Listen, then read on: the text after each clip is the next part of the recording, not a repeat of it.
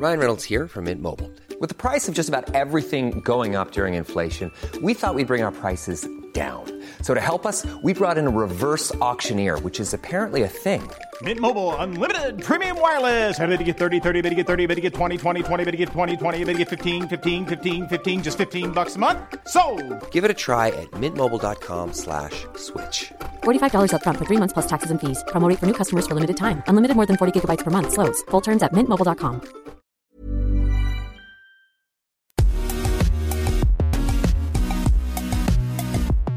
Bonjour à toutes et à tous, bienvenue dans Poulain Rafut. Ravi de vous retrouver pour ce nouveau numéro avec toujours l'excellent Arnaud Bordelais, journaliste Midi Olympique. Salut Arnaud Salut Raph, bonjour à toutes, bonjour à tous. Euh, Poulain Rafut, vous le savez, hein, c'est le podcast qui rafute le rugby en long, en large et en travers. Au menu aujourd'hui, d'abord, comme chaque semaine, Raph nous servira son humeur du jour. Ce sera la ruade de Poulain. Dans la deuxième partie, nous serons en compagnie de Philippe Spanghero, membre du collectif Oval Ensemble, un groupe d'opposition à la gouvernance actuelle de la FFR, un groupe dirigé par Florian Grill. Évidemment, il sera question des récentes affaires ayant touché euh, la fédération, mais pas seulement. Enfin, dans la troisième et dernière partie, place au débrief façon Poulain Rafut. Voilà pour euh, le programme. Je vous rappelle que ce podcast est à retrouver sur toutes les bonnes plateformes d'écoute, hein, de Deezer à Spotify, en passant par Acast ou Apple Podcast. Surtout, abonnez-vous pour ne rien rater de la saison. Alors, si vous êtes prêts, on va y aller. Poulain Rafut, saison 6, épisode 25. C'est parti. Raph, cette semaine, on va parler un petit peu euh, de l'équipe de France dans la première partie de Poulain Rafut, une équipe de France qui a subi sa première défaite. Euh, C'était samedi à Dublin face à l'Irlande. Évidemment, tu ne vas pas parler de jeu, mais de management, c'est bien ça?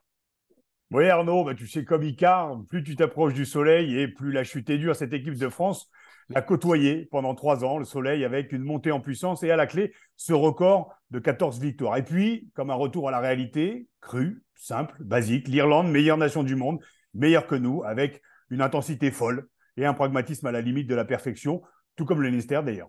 L'Irlande bah, vient de nous mettre une claque et vient de nous forcer à une mise à jour. En tant que supporter, on s'est vu beau, magnifique, nous étions confiants et puis les salles irlandaises nous ont fait douter et ont permis de voir certaines lacunes. En gros, quand ça gagne, tout va bien. Quand ça perd, il ben, faut gérer les déceptions. Il faut gérer les frustrations. À la fin du match, certains joueurs ont dit que la stratégie n'était pas bonne. Galtier a sous-entendu que le plan de jeu n'avait pas été respecté. Comment va-t-il accueillir ces commentaires et les critiques? A-t-il une responsabilité dans la défaite? Comment va-t-il gérer tout ça? On est en droit de se poser ces questions, mais au-delà de toutes ces interrogations, ça n'est pas le moment de se fissurer. L'union sacrée est importante à quelques mois du mondial, et ça n'est qu'une défaite qui, je l'espère, ne fera pas ressortir les mauvais démons du doute, de la vindique, à chercher un coupable. Alors, possession, dépossession, repossession, 56 points dans la musette encaissés en deux matchs. Est-ce que Dupont a trop joué? Essai ou pas essai Spéculation, flagellation? Une chose est sûre, nous avons perdu une bataille, mais pas la guerre. L'objectif final est en ligne de mire et faisons confiance au staff, à cette équipe et à ses joueurs pour continuer à grandir ensemble, car bah, c'est dans l'échec que l'on grandit en tant qu'équipe et que l'on mûrit aussi individuellement. En tant que supporters, ne nous voyons pas trop beau, vite trop beau. Ce retour à la réalité nous permet à nous aussi de nous questionner sur nos attentes et de garder notre passion intacte pour cette équipe, certes touchée, mais sûrement pas coulée. Restons confiants et rendez-vous contre l'Écosse sans excès de fierté, qui peut nous faire souvent défaut à nous, Français.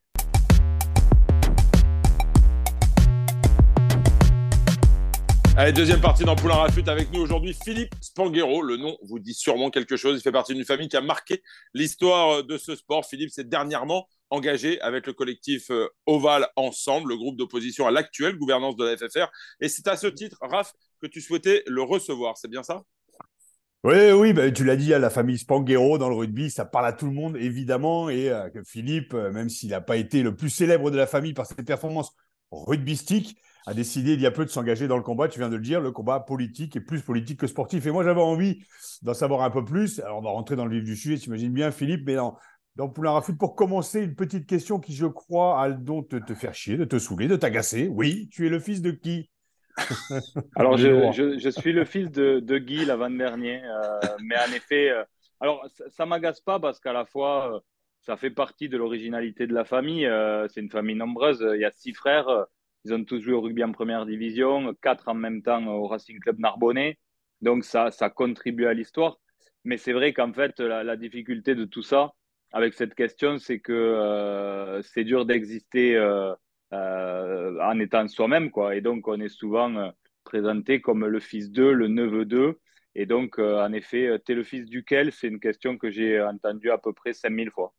Oui, c'est ce c'est ce qu'on avait vu, notamment sur, euh, sur Twitter. C'est Arnaud qui avait retrouvé ça. C'est la question qu'on te posait le plus souvent. En même temps, ouais, ça permet de savoir un peu pour ceux qui nous écoutent, bah, de savoir d'où tu viens, parce que moi j'imagine que ce nom Spanghero, c'est avant tout une, une fierté de à, porter avant de se lancer peut-être dans le business, où là justement il faut ramer, cravacher. Ça va être justement le portrait que je vais faire de toi juste après. Mais oui, c'est quand même une fierté ce nom. Ouais, bien sûr, c'est une fierté. Euh, je, l'ai toujours vécu à la fois comme ça et à la fois comme un poids quand j'ai euh, essayé de, percer sportivement, parce que comme, comme beaucoup euh, d'entre nous et, toi, bien sûr, on a suivi à peu près le même, le même cursus, les sports-études, les sélections jeunes, jusqu'à un espoir au Stade toulousain. et là, il y avait à la fois de la fierté, à la fois beaucoup de pression et d'injustice, parce que finalement, euh, quand je faisais plutôt un bon match, on disait que c'était normal parce que je m'appelais Spanghero et qu'il y avait un certain standard. Euh, au-delà de mes oncles et de mon père, il y a eu mon frère aussi, Nicolas, parce que j'ai beaucoup mmh. d'écart avec mon frère. On a, on a plus de 9 ans d'écart, qui avait déjà fait son trou, euh, capitaine des équipes de France jeunes, champion du monde universitaire, pro Stade toulousain. Donc voilà, c'était c'était assez lourd à porter. Et pour tout te dire, euh, je ne l'ai pas vécu euh, avec insouciance. Quoi. Je me suis mis toujours une pression excessive et euh, n'ai pas vécu cette période-là de façon apaisée. Hmm. Bon, messieurs, avant de poursuivre vos échanges, je vous propose, Raph, justement, hein, que tu nous dresses le portrait de Philippe, et j'insiste sur le prénom, mais Spanghero façon Poulain Rafut. C'est quand même particulier, Philippe, je te préviens, c'est maintenant. il connaît un peu Philippe quand même. Oui, il y a beaucoup de fils d'eux dans le milieu du rugby, essentiellement sur le terrain, ce fameux pré où on ne peut pas tricher, où on ne peut pas être pistonné. Si tu es nul, tu peux, pas, tu peux avoir le plus beau nom et le plus beau prénom du monde. Dans la famille rugby, tu franchiras pas le cap. Et c'est comme ça, source de motivation pour certains, baignés dans les valeurs de l'Ovalie depuis tout petit, pression pour d'autres qui préfèrent prendre un tout autre chemin. Les parcours de ces fils d'eux sont souvent mis à rude épreuve dans un monde où les bouches de vieilles simplifient le parcours à grands coups de mais c'est grâce à ton père, bien entendu. Et eh oui, il en faut du courage pour se démarquer, exister hors de la lumière du Saint-Père et de son nom illustre. Par exemple, si je vous dis de penser, ne pensez pas à un éléphant rose, vous allez tout de suite voir un pachyderme rose en fermant les yeux. Si je vous dis Spanghero, et même si vous les avez jamais vus jouer, vous pensez bien entendu tout de suite au terroir, aux mains de géants, aux cinq nations, à la fratrie et l'illustre passé rugby des années 60, 70 et 80. Et derrière, c'est Walter, c'est Claude, c'est Laurent, c'est Jean-Marie, c'est Gilbert et c'est Guy. C'est comme Zidane. Ce sont des noms qui deviennent légendes. Philippe, fils de Guy, neveu donc de Walter et de Claude, a dû se sortir les griffes de ce nom illustre pour exister et se donner une vraie légitimité, une vraie confiance dans ce monde où on montre vite du doigt les fils à papa, les soi-disant pistonnages et autres raccourcis à la con. Ce type fait partie de ma génération et a baigné dans ce microcosme rugbystique depuis tout petit. Ce sport coule dans ses veines, c'est dans ses gènes, et il l'a vu évoluer ces dernières années dans un sens qu'il comprend certes, mais qu'il ne peut pas cautionner. Il en faut du courage pour affronter celles et ceux qui voudraient l'enfermer dans une caricature. Alors, fils de héros d'un ancien temps, Philippe a toujours voulu exister par lui-même. Il crée son agence de conseil en relations publiques en 2008, en collaboration notamment avec Vincent Clair et Grégory Lambollet. Il dirige le fonds de dotation de Team One, cette fameuse justement euh, agence de conseil en relations publiques créée en 2019. Euh, conseiller pour le groupe Fiducial, il est depuis trois ans consultant pour Sud Radio. Personnalité forte qui s'affirme dans un monde où l'ancien temps s'accroche aux branches comme un vieux chewing-gum sous une table d'écolier, il veut être acteur du changement que notre monde appelle de ses voeux. On va parler rugby, certes, Oval Ensemble aussi, et philosophie, valeurs, engagement, et on va tenter de comprendre et de prendre un peu de hauteur sur ce sport qui doit effectuer une mutation profonde à huit mois de la Coupe du Monde. Alors Philippe, tu as décidé de rejoindre le groupe Oval Ensemble. Euh, Arnaud l'a dit en préambule, il y a quelques semaines maintenant. Est-ce que tu peux nous dire les raisons qui t'ont poussé à prendre cette décision? Alors, d'abord, euh, j'ai euh, franchi le pas euh, de, l'officialisation de la communication il y a peu de temps. On y reviendra. Mais en réalité, j'ai découvert Oval Ensemble et son action il y a un peu plus d'un an et demi par l'intermédiaire de Claude Elias, que j'avais connu au, Stade toulousain quand je m'occupais de Guy Novès, dont il est très proche, et de Sylvain Dereux, que j'avais croisé à l'USAP, avec qui j'ai collaboré aussi. Euh, et quand ils sont venus me parler de, ce projet euh, d'Oval Ensemble euh, et de leur façon de, voir le rugby, avec Florian Grill en, chef de file, j'ai adhéré à cette, à cette vision et à ces valeurs qu'ils essaient de défendre. Et puis, j'ai simplement adhéré à leur, à leur association, Oval Ensemble, en disant que Je voulais juste leur montrer par cette adhésion mon soutien et me rendre disponible s'ils avaient besoin de réfléchir à ce que devait être le rugby demain et particulièrement le renforcement du lien entre rugby pro et rugby amateur. Ce qu'on y reviendra, c'est une des particularités et, des limites pour moi de, notre modèle en France. et donc, on s'est quitté comme ça. Et puis ensuite, euh, j'ai pu échanger plus longuement avec Florian Grid justement sur cette, euh, cette nécessité de rapprocher les visions euh, rugby pro, rugby amateur. Moi, je connais plutôt bien le rugby pro puisque je collabore avec de nombreux clubs depuis que j'ai créé l'agence, le Castre Olympique, le Racing, la section paloise, et puis le Stade Toulousain que je connais de l'intérieur puisque tu l'as dit, je travaille pour Fiducial et au-delà de Sud Radio, je, siège au conseil de surveillance du, du, Stade Toulousain pour le groupe Fiducial depuis trois ans aussi. Donc j'ai une certaine vision du rugby pro et de comment euh, le rugby pro et le rugby amateur peuvent se rejoindre. Et donc j'ai commencé à travailler avec eux sur ces réflexions-là, mais sans aucune volonté de, militantisme. Et puis, euh, quand euh, le mois de décembre est arrivé, le verdict du procès la porte, et puis tout ce qui s'est enchaîné d'un point de vue médiatique, même m'a poussé à sortir du bois. Et mon vrai frein, c'était la légitimité, comme tu le dis tout à l'heure que les gens puissent dire, mais euh, qui il est, qu'est-ce qu'il vient faire là, euh, à quel titre il prend la parole. Et puis finalement, je me suis retourné un peu sur ce qu'on avait fait euh, dans le rugby depuis une quinzaine d'années. on a accompagné beaucoup de clubs. On a une vraie expertise de ce qu'est le rugby professionnel, du rôle social que doit jouer le rugby aussi, puisque grâce à notre fonds de dotation, on accompagne beaucoup d'actions en lien avec le rugby, terre en mêlée, les fondations de Tendai Tawarira et de Siako ici en Afrique du Sud. On se rend compte d'à quel point le, rugby a un rôle à jouer euh, euh, d'un point de vue social et sociétal. Et je me suis dit, voilà, je, crois que euh, cette expérience-là et ce recul-là me permet aujourd'hui d'avoir une légitimité pour, pour jouer mon rôle dans cette organisation. Voilà. Alors justement, Philippe, c'est vrai que ton nom est apparu un peu plus fréquemment autour du groupe Oval Ensemble, notamment euh, sur cette période de décembre-janvier. Il y a eu pas mal de, remue-ménage hein, à la FFR. D'abord, il y a eu le retrait de Bernard Laporte suite à, sa condamnation, le référendum où les clubs ont dit non à Patrick Buisson pour le poste de, président délégué. Et enfin, la nomination euh, d'Alexandre Martinez à la présidence par, euh, par intérim. Tu fais partie de ceux qui, avaient appelé hein, à la démission de, Bernard Laporte. Tu fais aussi partie de ceux qui ont appelé à voter contre Patrick Buisson pour le poste de, président délégué. Finalement, la gouvernance actuelle, excepté Bernard Laporte, qui a finalement démissionné, est toujours la même. Euh, qu'est-ce, qui, que finalement tu as pensé de toute cette période euh, qui n'a pas forcément donné une très très belle image du rugby français? Bah, Elle m'a beaucoup dérangé et on reviendra tout à l'heure sur la question de fond qui est euh, un peu plus philosophique. d'abord, moi j'ai eu un problème au départ parce que à titre personnel, j'ai beaucoup croisé Bernard Laporte, c'est un tout petit monde. Et, c'est quelqu'un pour qui j'ai de, de l'affection et de l'amitié. Et en fait, c'est pas un combat contre Bernard Laporte c'était un combat au départ contre le représentant d'une institution euh, qui était en souffrance par les affaires. Euh, et ça, c'est quand même euh, important de faire cette distinction-là. je crois que le rugby, plus que les autres sports, s'est construit sur un modèle économique autour de valeurs qui sont pas négociables. l'affaire, l'affaire Altrad, elle, elle, a, elle, a, causé du tort puisque ça a été un feuilleton pendant des années. Euh, heureusement, sportivement, l'équipe de France est revenue au, premier plan euh, et donc euh, il y a cet engouement autour de la dimension sportive. mais les affaires, elles font, elles font mal d'un point de vue de l'image et d'un point de vue économique. Et, je pense malheureusement qu'on en ressentira les, effets post-Coupe du Monde. Donc moi, je me battais pour qu'il y ait en effet une, démission de, Bernard Laporte, puisque même s'il y a la présomption d'innocence, même s'il a fait appel de la condamnation, c'était une condamnation très lourde.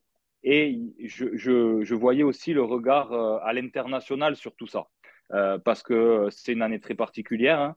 Il n'y aurait pas la Coupe du Monde en France euh, cette année. Les choses, je suis sûr, se seraient passées très différemment et beaucoup plus simplement. Mais cette Coupe du Monde, elle cristallise beaucoup de choses. Euh, et donc, euh, on a une, un devoir d'exemplarité euh, non seulement en France, mais aux yeux du monde. Donc ça, ça a été un premier pas. Bernard Laporte s'est d'abord mis en retrait et a proposé Patrick Buisson, qui était certainement le, candidat le plus consensuel.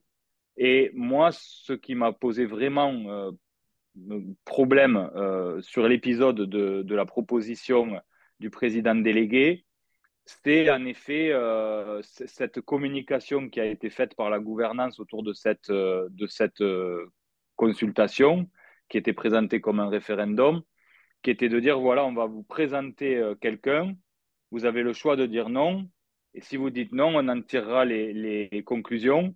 Patrick Buisson lui-même avait dit euh, quelques jours avant le référendum dans un entretien que si jamais le non l'emportait, on passerait à des élections générales. Et ça, les clubs l'ont entendu. Et ils se sont mobilisés très massivement. On ne pensait jamais qu'il y ait euh, autant de pourcentage de votants, plus de 90% des voix.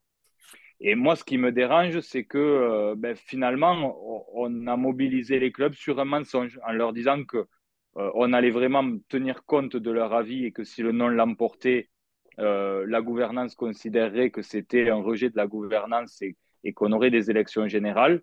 Et puis ensuite, ils ont euh, trouvé dans les statuts une façon de revenir sur leurs décisions. Et ça, ça me pose un problème parce que euh, ça marque une, une, cassure dans la confiance entre la fédération et son rugby amateur. Et je crois que quand cette relation-là n'est pas solide, c'est dangereux. Voilà.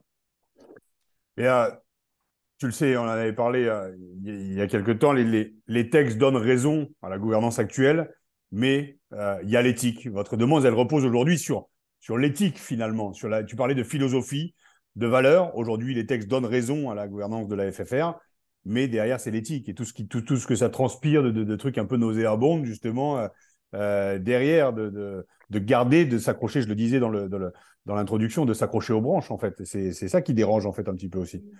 Bah, c'est une question, euh, honnêtement, qui mérite d'être posée. Euh, on est dans une société, je crois, qui a besoin de règles. Donc, on ne peut pas dire euh, qu'on doit faire fi des règles et des statuts, mais est-ce que le sport doit être traité de façon équitable et à égalité avec le reste des sujets de société? Je ne suis pas sûr. Euh, je pense que euh, le sport, plus qu'aucun autre domaine, a besoin d'éthique euh, et de valeurs qui ne sont pas négociables. Notre modèle dans le sport est construit là-dessus. on voit toutes les affaires autour des fédérations et on voit bien quelque part le problème général autour de ces statuts-là. à la fois, c'est important que les fédérations soient libres et autonomes et qu'il ne puisse pas y avoir d'ingérence politique tous les quatre matins. Mais à la fois, on voit bien aujourd'hui la limite des statuts euh, autour des affaires à, la 3F, euh, à la Fédé de foot, euh, autour des affaires dans le rugby et, d'autres fédérations.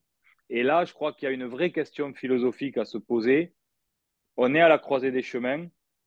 il y a quand même un mouvement de fond hein, d'une nouvelle génération euh, avec ses lanceurs d'alerte, avec euh, des croyances très fortes euh, sur, les, sur les valeurs, sur le, rôle de, de, l'être humain dans le monde dans lequel on vit. Et, là, on n'est plus dans les règles. On est clairement dans une dimension philosophique. Et le sport ne doit pas échapper à cette question et doit même, pour moi, être le montrer l'exemple et être le premier à faire sa mutation. Parce qu'encore une fois, c'est une nécessité d'abord pour continuer à évoluer, à tirer des gamins, et deuxièmement pour continuer à avoir une économie.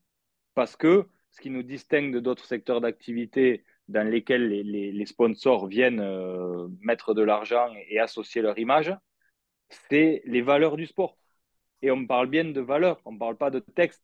Et donc, dans le sport, il y a cette association très forte qui fait qu'il y a en effet cette question philosophique qui se pose rajouter dans le cas précis qui nous concerne dans le rugby au fait du petit mensonge de la gouvernance au moment où on a sollicité les clubs. Voilà, donc c'est en effet pas statutaire, mais on a présenté euh, les choses au club d'une façon qui n'était pas la bonne. Euh, et, ça, ça, ça pose euh, un problème.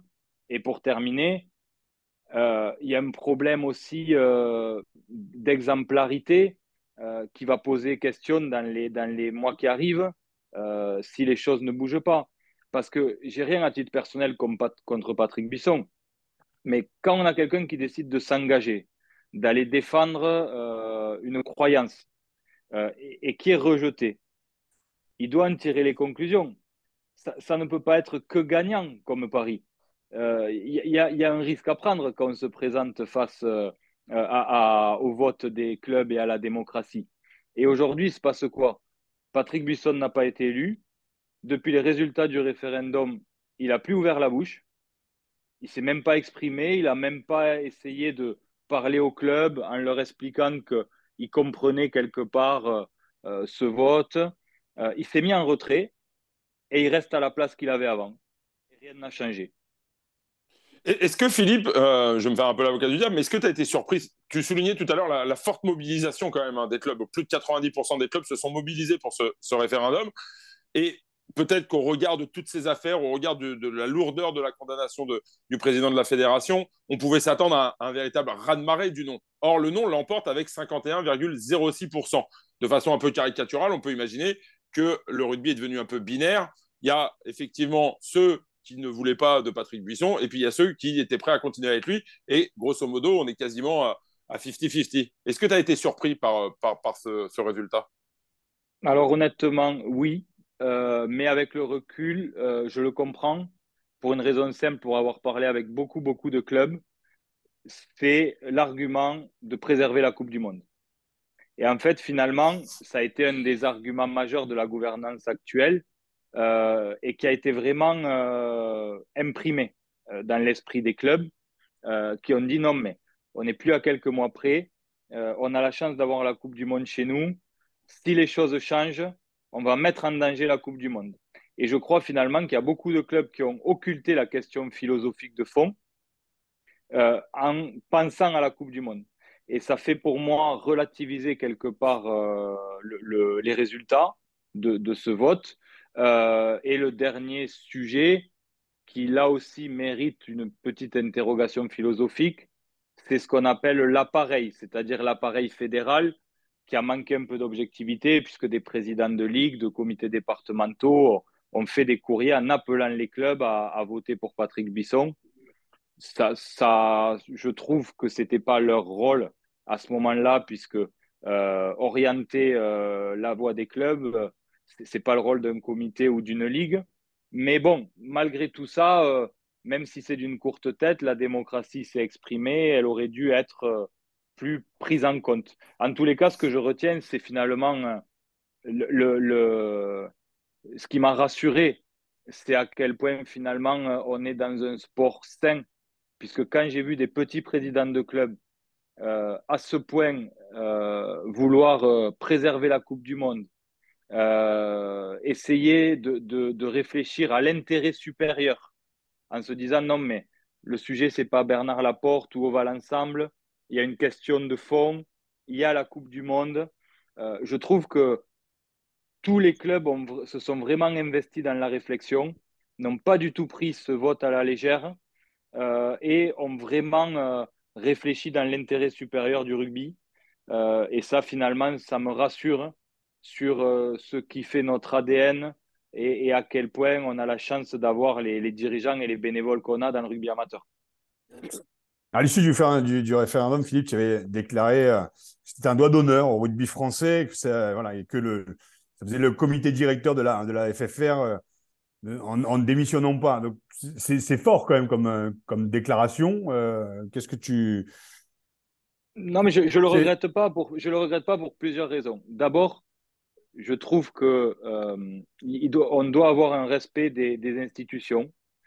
Aujourd'hui, certainement que l'État n'a pas le droit de faire d'ingérence, mais on est quand même dans une période particulière dans laquelle on reçoit une Coupe du Monde dans laquelle on est coactionnaire avec l'État et dans laquelle l'État est caution financière. Dans l'État, il n'y a pas de Coupe du Monde. Deuxièmement, on sort d'une période très difficile qui a été le Covid, où l'État a joué son rôle au mieux. Français, euh, ça en est bien sorti de façon générale, en grande partie grâce au soutien de l'État. Donc je trouve problématique quelque part d'à la fois se servir de, l'appareil politique besoin et quand ce qu'il a à dire nous plaît pas, de dire que euh, ça nous intéresse pas. Ça, ça, ça, ça, me pose problème, mais ça, c'est personnel. Et puis, deuxièmement, la Ligue s'était aussi positionnée, même si la Ligue n'a pas le, dessus sur la fédération, c'est même plutôt l'inverse d'un point de vue de, l'organigramme. mais tout le monde était plutôt d'accord pour dire qu'on attendait les résultats de ce référendum. Et encore une fois, la gouvernance elle-même avait joué sur cette communication-là pour mobiliser les clubs. Et donc, quand on dit au club, venez, on a besoin de votre avis, mais sachez qu'il sera pris en compte. Et que le lendemain, on dit, mais non, finalement, avec les statuts, on va prendre l'autre article qui nous arrange plus. Et puis, ce n'était pas vraiment un référendum, c'était une consultation, on n'était pas obligé de suivre votre avis. Je trouve que c'est violent. Alors, justement, euh, Philippe, euh, les élus euh, du comité directeur de la gouvernance actuelle n'ont pas démissionné. au contraire, eux, les élus d'Oval Ensemble, ont démissionné. Donc, les élus Oval Ensemble, hein, Florian Grill, je les cite en vrac, Florian Grill, Jean-Marc Clermet, Jean-Claude Scrella et d'autres ont démissionné, se sont retirés de cette, de cette opposition, entre guillemets, qui, qui, était entre guillemets, leur, leur rôle depuis, euh, depuis leur, leur, dernière élection en, 2020. Est-ce que ce n'est pas une erreur stratégique, une erreur politique, Philippe, de finalement laisser le champ libre à une, à une gouvernance aujourd'hui qui n'a plus aucune opposition en son sein? Alors d'abord, il y a deux questions. Euh, oui, au départ, je te confirme. au départ, notre, notre réflexion, elle n'a pas du tout été politique. Et moi, je vous le dis franchement, je suis très fier de la décision qui a été prise parce que euh, j'ai trop vu ces dernières semaines euh, de commentaires de gens disant que il y avait que de l'opportunisme chez nous et une volonté de venir souffler sur les braises. Et c'est pas vrai. et c'est aussi pour ça que j'ai rejoint Oval Ensemble. À titre personnel et comme beaucoup d'entre nous, j'ai plus à perdre qu'à gagner. Moi aujourd'hui, je travaille avec le rugby pro, ça se passe bien. J'ai rien de plus à gagner euh, en m'engageant dans le combat d'Oval Ensemble. Euh, et c'est le cas de Claude Elias, c'est le cas de Florian Grill, c'est le cas de Jean-Marc Lermé, de la plupart des gens qui sont, qui sont avec nous. Et donc, d'abord, pardon, il n'y a pas eu de calcul politique. Il y a juste une volonté de dire à la ministre et de montrer à tout le monde que l'État demandait à ce qu'il y ait une démission collective du comité directeur et qu'il fallait qu'il y en ait qui montrent l'exemple et qui répondent à la demande de l'État. Ça, ça a été le, premier point. Et le deuxième point, ça a été de dire que de toute façon, euh, on voulait être euh, droit dans nos bottes par rapport à, notre philosophie, parce qu'aujourd'hui, politiquement, il aurait pu se passer quoi? On avait de toute façon une minorité, on ne pouvait pas influer sur les décisions. Le seul pouvoir qu'on avait, c'est d'être autour de la table et euh, d'être au courant de ce qui se passait concrètement et éventuellement de pouvoir le dénoncer. Mais ça, en tant que président de ligue, il y a deux membres du groupe Oval Ensemble euh, qui sont Thierry Tonnelier et, Florian Grill qui continuent à être invités au comité directeur. Donc la participation d'Oval Ensemble, elle se fera toujours par leur intermédiaire pour suivre concrètement la vie de la fédération. Donc, quelque part, politiquement, on n'avait pas grand-chose à jouer à rester et on voulait euh, marquer le coup en disant que d'abord, on respectait la préconisation de la ministre en, espérant, peut-être naïvement, mais que les autres allaient nous emboîter le pas euh, pour, pour, euh, pour être dans une démarche responsable. et deuxièmement, ça ne changeait pas grand-chose par rapport au pouvoir qu'on avait au comité directeur. Et encore une fois, moi, je suis assez fier parce que ça a montré à tout le monde que Florian Grill n'était pas là pour une place, puisqu'il se serait passé quoi? Certainement que Florian Grill aurait été en bonne position pour prendre la présidence en juin, seul, puisque on, n'élira qu'un président au mois de juin. Et il se serait passé quoi? Florian Grill aurait été président, entouré de gens de l'opposition, et on aurait eu une situation de blocage qui aurait absolument pas servi les intérêts du rugby français. Et Florian Grill n'est pas intéressé par ça. Et moi, euh, la démarche personnelle de, Florian à ce moment-là, elle m'a rassuré dans le fait de me dire que j'étais euh, du côté de gens qui avaient une vision euh, collective du, de la chose. Voilà. Dans votre combat, vous avez beaucoup insisté sur le fait que l'image de la France à l'international avait été abîmée. Est-ce que c'est -ce c'est vraiment le cas d'ailleurs? Est-ce que ce n'est pas l'image du 15 de France qui véhicule justement le, voilà, les, valeurs de la France à l'international? Est-ce que tu penses que ces affaires ont... je, crois que c'est un tout, et particulièrement en année de Coupe du Monde. je crois qu'un un événement comme une Coupe du Monde de rugby, c'est un événement géopolitique. C'est pas qu'un événement sportif. et il y a un vrai sujet qui existe chez les anglo-saxons et notamment du côté de World Rugby, euh, c'est le fait que la présomption d'innocence n'existe pas chez eux. Donc, en réalité, ce qui se passe ici, et encore une fois, je le répète, euh, avec l'appel de, Bernard Laporte, euh, il est présumé innocent aujourd'hui, mais ce n'est pas du tout perçu comme ça à l'international, du côté de World Rugby, et c'est d'ailleurs dans leur statut. C'est pour ça que Bernard a été obligé de démissionner de World Rugby dès le verdict, euh, a pas cette notion de présomption d'innocence n'existe pas. Et quand j'ai regardé la presse, notamment britannique, dans les jours qui ont suivi le, verdict du procès, elle était beaucoup, beaucoup plus à charge que la nôtre. Euh, parce que pour eux, ce qui se passe ici est incompréhensible, d'un point de vue euh, légal même. Et donc, il y a une subtilité qui fait que dans le monde, à part chez nous, cette euh, subtilité-là n'existe pas. Donc, Bernard Laporte a été condamné pour eux. Son comité directeur l'a suivi. Et donc, il aurait dû avoir de nouvelles élections pour redonner la parole au club pour savoir ce qu'il voulait faire et par qui il voulait être représenté. Est-ce qu'aujourd'hui, Philippe, le groupe Val Ensemble est résigné finalement à devoir attendre euh, les prochaines élections qui seront probablement en 2024, enfin, sûr en 2024, peut-être en 2025, en fonction de, ce qui sera euh, décidé prochainement euh, au niveau des ministères, puisqu'il y a une demande qui a été faite pour retarder euh, les élections jusqu'au premier semestre suivant l'année des, Jeux Olympiques. Mais est-ce que, du coup, vous êtes résigné à attendre ou est-ce que vous croyez encore éventuellement à, un volte-face de l'actuelle gouvernance? Alors, on n'est pas du tout résigné parce que d'abord, euh, moi, quand j'ai commencé à discuter avec Oval Ensemble des, réflexions stratégiques sur le rapprochement rugby pro, rugby amateur, nous, on, pensait aux élections prochaines. On n'était pas du tout en train d'attendre un scénario comme celui qu'on a vécu. Euh, et donc, finalement, tout ça, ça a chamboulé toute notre façon de, réfléchir, de travailler. Euh, donc, l'équipe était dans une vision de préparer euh, au mieux des élections euh, en 2024 en répondant au mieux aux attentes du rugby amateur, en étant sur le terrain beaucoup. Donc, on n'est pas du tout résigné. Euh, je, pense qu'on on, a joué notre rôle d'opposition pour quelque part euh, mettre Bernard Laporte à ce moment-là face à ses responsabilités, puisque on a contribué à accentuer la pression, je pense. Euh, et a montré qu'il y avait une, question vraiment philosophique à laquelle il fallait qu'on réussisse à répondre au-delà des, statuts. Et puis, on, croit encore à, à, des changements parce que je vois depuis quelques jours toutes les sorties médiatiques d'Alexandre Martinez qui appelle à une ouverture, à travailler avec toutes les parties. Ben, par quoi ça va se matérialiser, on ne sait pas. Mais je trouve qu'il insiste quand même beaucoup sur cette notion d'ouverture et de volonté de travailler avec tout le monde. Euh, et là, maintenant, surtout, on continue, nous, sur le terrain, à mener nos actions, à être auprès des clubs, mais euh, on veut surtout être respectueux de l'équipe de France. Voilà, on a une chance exceptionnelle et honnêtement, euh, on est très loin de l'opportunisme primaire.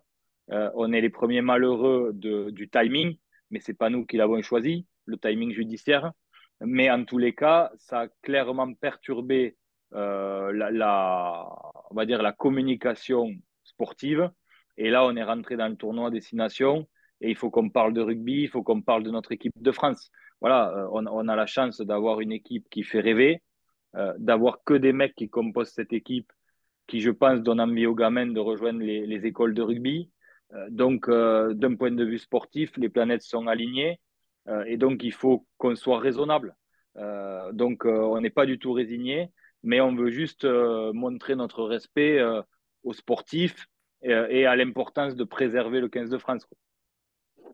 Si nous, Florian Grill, justement, arrive aux commandes de la, de la FFR, quel serait toi ton, ton rôle Tu t'investirais toi au quotidien à la, à la Fédé? Quel serait ton, ton rôle en tout cas? Est-ce que c'est un peu trop tôt pour en parler ou bah, En l'occurrence, l'avantage de Florian, c'est que il a, il a fait de promesses de Gascon à personne. Moi, quand il m'a demandé de le rejoindre, il m'a m'a il m'a rien proposé.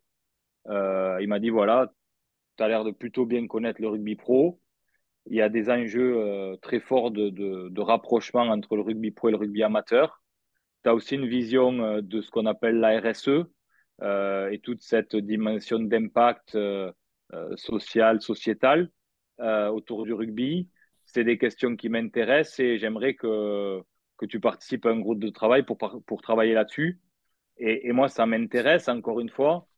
Je considère qu'on a une responsabilité parce que vous le disiez en préambule, moi, je, sais la, chance que j'ai d'appartenir à cette famille parce que c'est une famille qui s'est vraiment construite pour le coup euh, au sens propre comme figurée euh, autour des valeurs du rugby.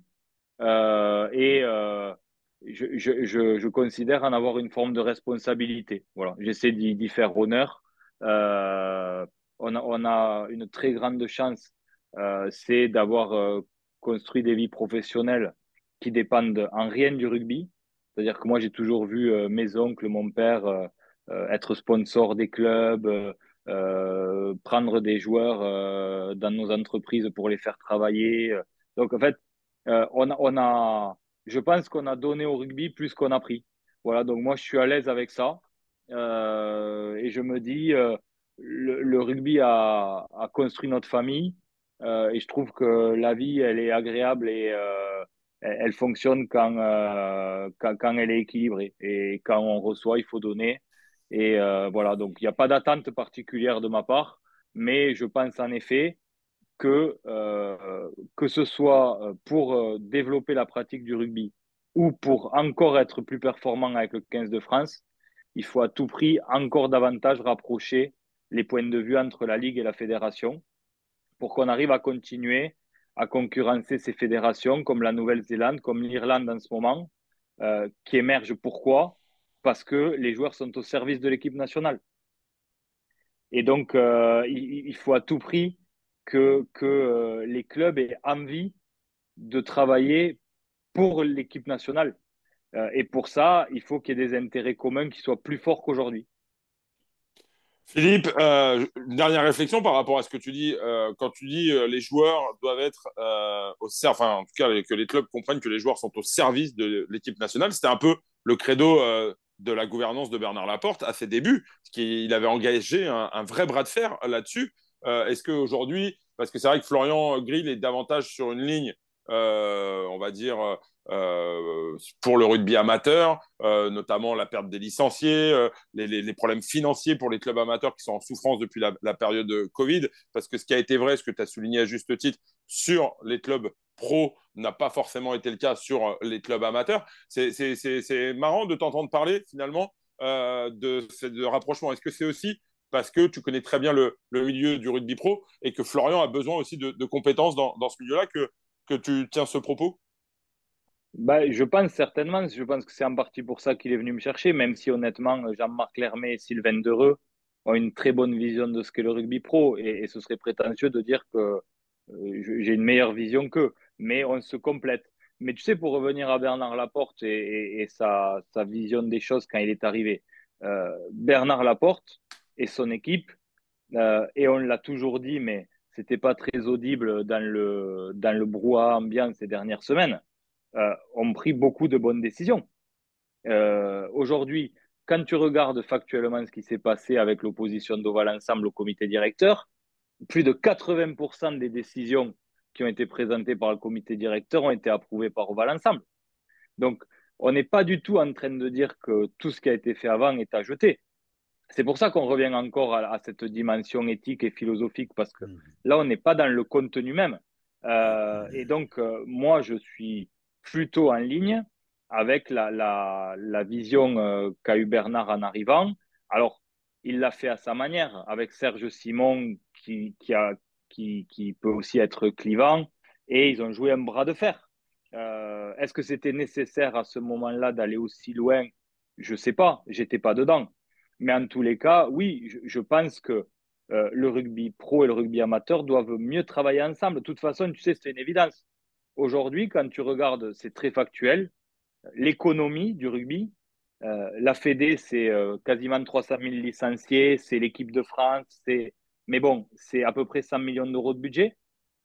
Et la Ligue nationale de rugby, euh, avec 30 clubs pro, c'est aujourd'hui plus de 120, voire 130 millions d'euros de budget. Et, et si tu additionnes à ça toutes les économies cumulées des clubs, à coût de budget moyen à, 15 ou 18 millions d'euros, si tu, si tu mets dans un pot commun la Pro D2 et le top 14, ben, force est de constater que la force de l'économie, elle est chez les pros. Et, donc, comment aussi les, pros servent le rugby amateur? Parce que c'est leur vivier de demain, parce qu'aujourd'hui, euh, l'enjeu des GIFs est devenu de plus en plus important. Donc, il faut bien réussir à récompenser ces petits clubs formateurs qui investissent pour former des, des, futurs Antoine Dupont et Romain Entamac. Donc, je n'ai rien inventé en disant que quand on fait ce constat-là, ben, on a besoin l'un de l'autre. Eh ben, c'est un joli mot de la fin. Je ne sais pas ce que tu en penses, Raph. Euh, j'ai juste, j'ai pris note. Non, j'adore, mais j'ai pris note de qu'il avait juste cité des Toulousains, quoi. Tu vois, les Dupont et Antamac, quoi. Il va pas chercher les Macalou ou autres, tu vois, il, reste chez lui. Mais, alors, non, mais c'est vrai, non, en plus, en plus sans, chauvinisme, mais c'est vrai qu'aujourd'hui, si tu veux, les têtes d'affiche qui, qui, qui font le plus rêver les gamins, c'est eux. Mais attends, il y a aussi Gaël Ficou, euh, il y a, euh, on peut en citer d'autres, mais c'est vrai qu'il y a carrément, beaucoup de Toulousains, alors je cherche. Sûr. mais, mais euh, Mathieu Jalibert, voilà. Non, non, je ne pas de. J'ai pas de chauvinisme par rapport à ça parce que honnêtement, Toulouse, pour moi, c'est très particulier pour une raison simple, c'est que d'abord, il y a une histoire. Mon oncle Walter a été le, seul de la famille à finir sa carrière là-bas. Il a été président des Amis du Stade, qui est l'association propriétaire du, foncier du Stade toulousain. Et c'est lui qui était le maître d'œuvre des travaux du nouveau Ernest Vallon. Euh, donc, moi, j'y ai joué euh, dix ans. Euh, j'y étais tout petit. Je suis parti, je suis revenu. J'ai rencontré là-bas tous mes amis les plus proches, Greg Lambolé, Vincent Clair, Julien Reynaud, Marc Giraud, Julien Paté, Virgile Lacombe. Voilà, ça, c'est, mes, mes amis. Euh, et puis, euh, j'ai vécu une année sportive euh, exceptionnelle avec Didier Lacroix comme entraîneur et, et Mylène Tamac en espoir, avec Johan Huget, avec Max Médard, avec Max Mermoz. Donc, sportivement, d'abord, c'est pour, pour mon, petit niveau, ça a été euh, mon, Graal. Euh, et puis aujourd'hui, j'essaie d'accompagner au mieux les intérêts euh, du club en lien avec Fiducial. Donc forcément, il y a une relation particulière à Toulouse.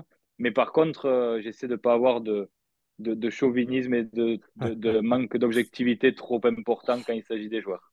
Non, mais je te rassure, Philippe, c'était juste la, la, réflexion d'un pauvre garçon qui a joué longtemps en rose. Voilà, et c'était pas dans la ville, c'était euh, le Stade français évidemment. Messieurs, un grand, grand merci pour, euh, pour vos échanges. On, va en rester là pour, euh, pour aujourd'hui. On a déjà été très long, Philippe. J'espère qu'on t'a pas trop accaparé. Merci, un grand merci encore de nous avoir accordé bah, cet éclairage autour bah, de ces, des affaires autour de, de, la Fédération française de rugby. Et bah, comme de tradition dans cette émission, Philippe, le mot de la fin, il n'est pas pour l'invité, il est pour la star de l'émission. C'est Raph. À toi, Raph. non, moi, je suis ravi d'avoir euh, d'avoir pu. Euh, voilà, je trouve que c'est c'est un point de vue singulier, particulier, euh, une forme de et c'est pas du tout péjoratif sortant de ma bouche de vulgarisation un petit peu de ce qui s'est passé, d'avoir un point de vue, une prise de hauteur sur tout ce qu'on a entendu ces dernières semaines, ces derniers mois.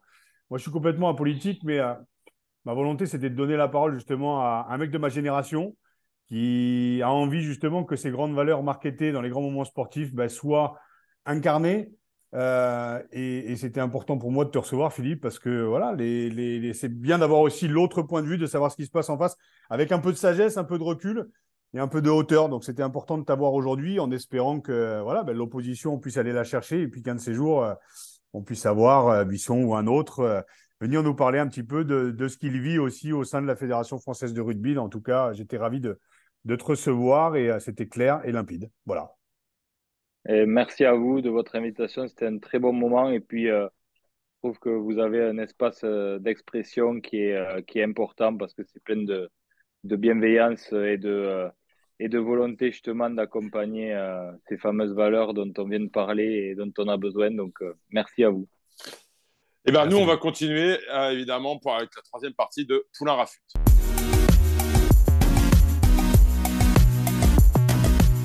Allez, troisième partie aujourd'hui dans Poulain Rafut, les coups de cœur, les coups de gueule, les coups de griffe, les coups de patte. La patte de Poulain Rafut, de Raphaël Poulain, c'est maintenant. Le coup de cœur, il est pour l'équipe de France, Raph, si j'ai bien compris. Tu étais à Dublin ce week-end, tu as vécu un week-end de dingue. J'imagine que tu as vu quelques pintes de Guinness et que tu as vu un match splendide. Raconte-nous un peu comment tu as vécu ce week-end dublinois.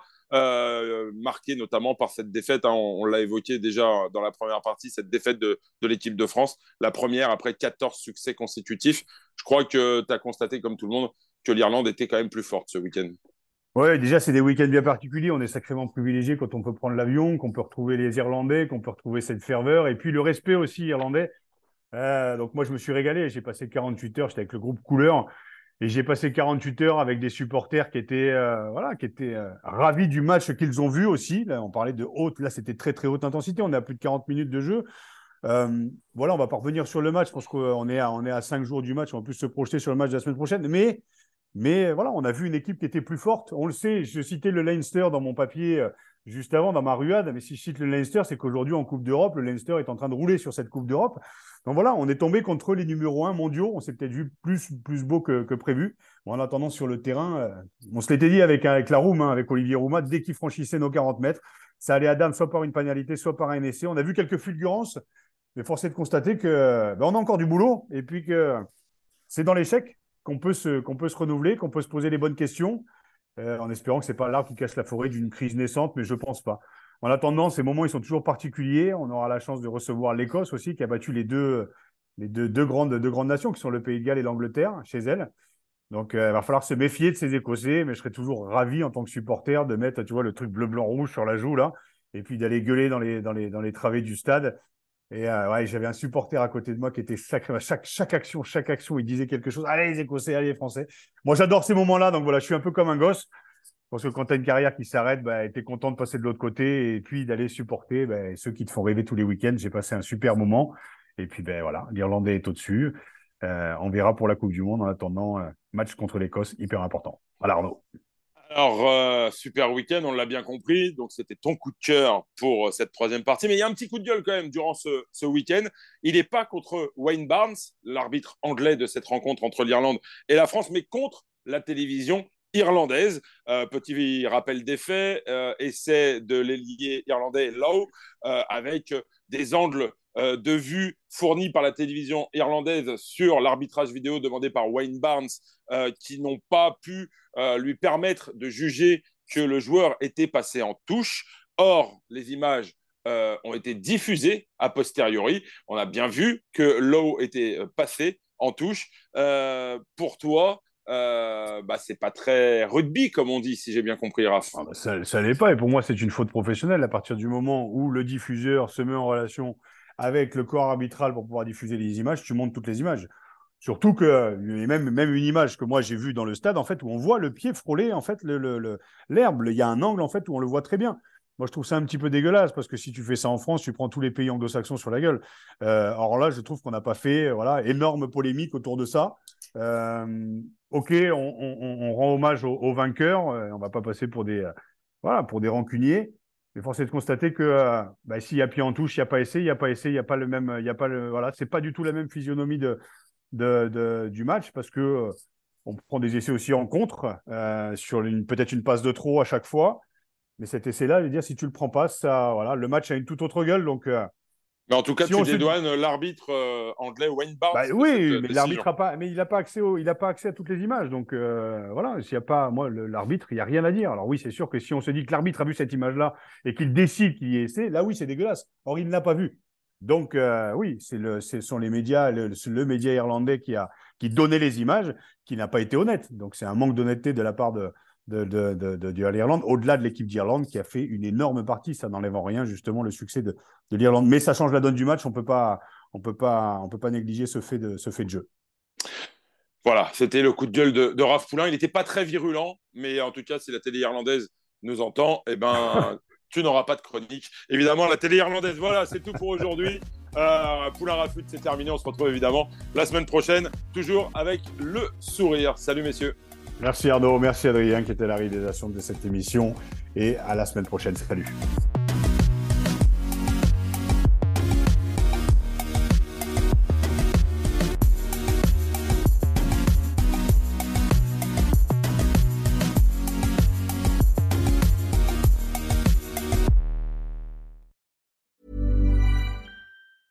Even on a budget, quality is non-negotiable. That's why Quince is the place to score high-end essentials at 50 to 80% less than similar brands. Get your hands on buttery soft cashmere sweaters from just 60 bucks, Italian leather jackets, and so much more. And the best part about Quince, they exclusively partner with factories committed to safe, ethical, and responsible manufacturing. Elevate your style without the elevated price tag with Quince. Go to quince.com/upgrade for free shipping and 365-day returns.